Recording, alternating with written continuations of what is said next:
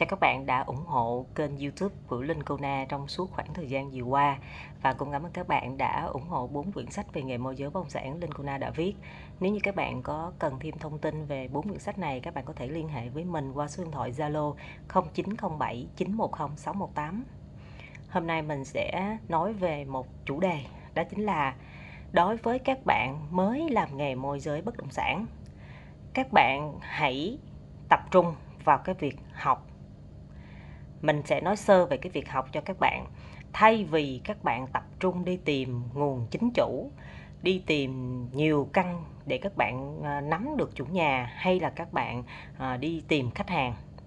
trong khi đó các bạn chưa hình dung được cái việc bán một bất động sản thủ tục như thế nào, cách làm như thế nào, thì dù chúng ta có chính chủ hay chúng ta có khách hàng, chúng ta cũng sẽ không tư vấn được.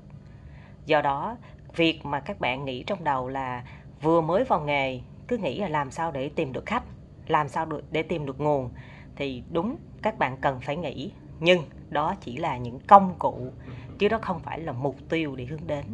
Nếu như bạn nghĩ đó là công cụ thì bạn đang nghĩ là hướng đúng rồi đó. Nhưng mà nếu bạn nghĩ rằng là đó là mục tiêu để hướng đến, để tìm được khách hàng, để có được nhiều chủ nhà, thì với giai đoạn đầu tiên nghĩ như vậy sẽ là những cái rào cản rất khó cho các bạn, bởi vì bạn sẽ gặp những cái chướng ngại vật nhiều ở phía trước. Về vấn đề mà bạn xem tìm khách và tìm chủ là một công cụ sẽ giúp cho các bạn như thế nào. Một, trong 3 tháng đầu tiên, dù bạn khó khăn, bạn gấp gáp, bạn muốn chứng tỏ bạn làm nghề môi giới bất động sản là chuyên nghiệp, giỏi giang, bạn chọn đây là một sự nghiệp lâu dài, hay là bạn muốn chinh phục, bạn muốn chứng tỏ bạn giỏi hơn những người khác, hay là bạn muốn kiếm được rất nhiều tiền, thì 3 tháng đầu tiên này rất là ý nghĩa và giá trị đối với ai muốn làm nghề môi giới bất động sản, làm đàng hoàng, làm tử tế. Bởi vì các bạn biết không, nếu như chúng ta làm môi giới mà chúng ta không biết gì, mà chúng ta bay vô chúng ta làm thì không khác gì chúng ta đi làm những cái điều mà gọi là tạo ra những cái thiệt hại, những cái hậu quả mà người gánh không phải là các bạn mà là những người khách hàng rất là tội nghiệp. Do đó các bạn việc mà chúng ta tìm nguồn hay tìm khách là bắt buộc chúng ta phải làm mỗi ngày. Nhưng đó chỉ là công cụ để chúng ta học hỏi. Chúng ta hãy theo những người đã làm trước đây, những người đang làm, để chúng ta có thể học theo, có thể nhìn theo, có thể đi theo, để chúng ta có thể biết khảo sát một căn nhà là như thế nào, đánh giá một căn nhà là như thế nào, chụp hình một căn nhà là như thế nào, viết một mẫu quảng cáo là như thế nào, tư vấn cho khách hàng trường hợp A là như thế nào, trường hợp B là như thế nào. Thì bắt buộc những cái chi tiết này chúng ta phải biết. Thì chúng ta biết dựa vào công cụ là tìm nguồn chủ hay là tìm khách hàng,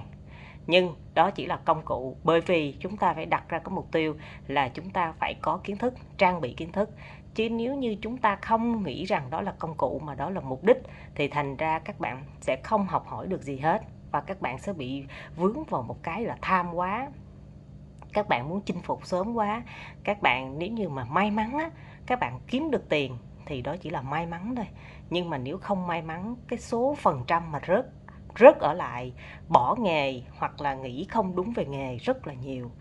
Do đó các bạn ơi, 3 tháng đầu tiên không có gì phải vội vàng hết. Làm sao các bạn phải biết về phong thủy, làm sao các bạn phải biết rất rõ về vị trí, về khu vực của các bạn đang làm. Các bạn phải nhớ tất cả những tuyến đường, các bạn phải nhớ được những cái giá, những cái khu căn hộ, hay là các bạn phải biết được sự so sánh, các bạn phải biết được về pháp lý, về nói chung một cái quy trình làm môi giới bất động sản như thế nào. Các bạn phải vẽ ra được cái quy trình đó, và trên cái quy trình đó thiếu chỗ nào, không biết chỗ nào, các bạn hỏi ngay, học hỏi ngay từ những người đồng nghiệp, từ những người đã chia sẻ về kinh nghiệm mà các bạn nghĩ rằng họ có thể giúp được bạn. Hãy bổ sung những cái mảng, những cái mảnh yếu để chúng ta có thể đi dài hơn và có thể hoàn thiện một cái bức tranh sống động hơn, đẹp hơn. Và các bạn sẽ thấy một điều rằng nếu như làm môi giới bất động sản không thành công, chưa thành công,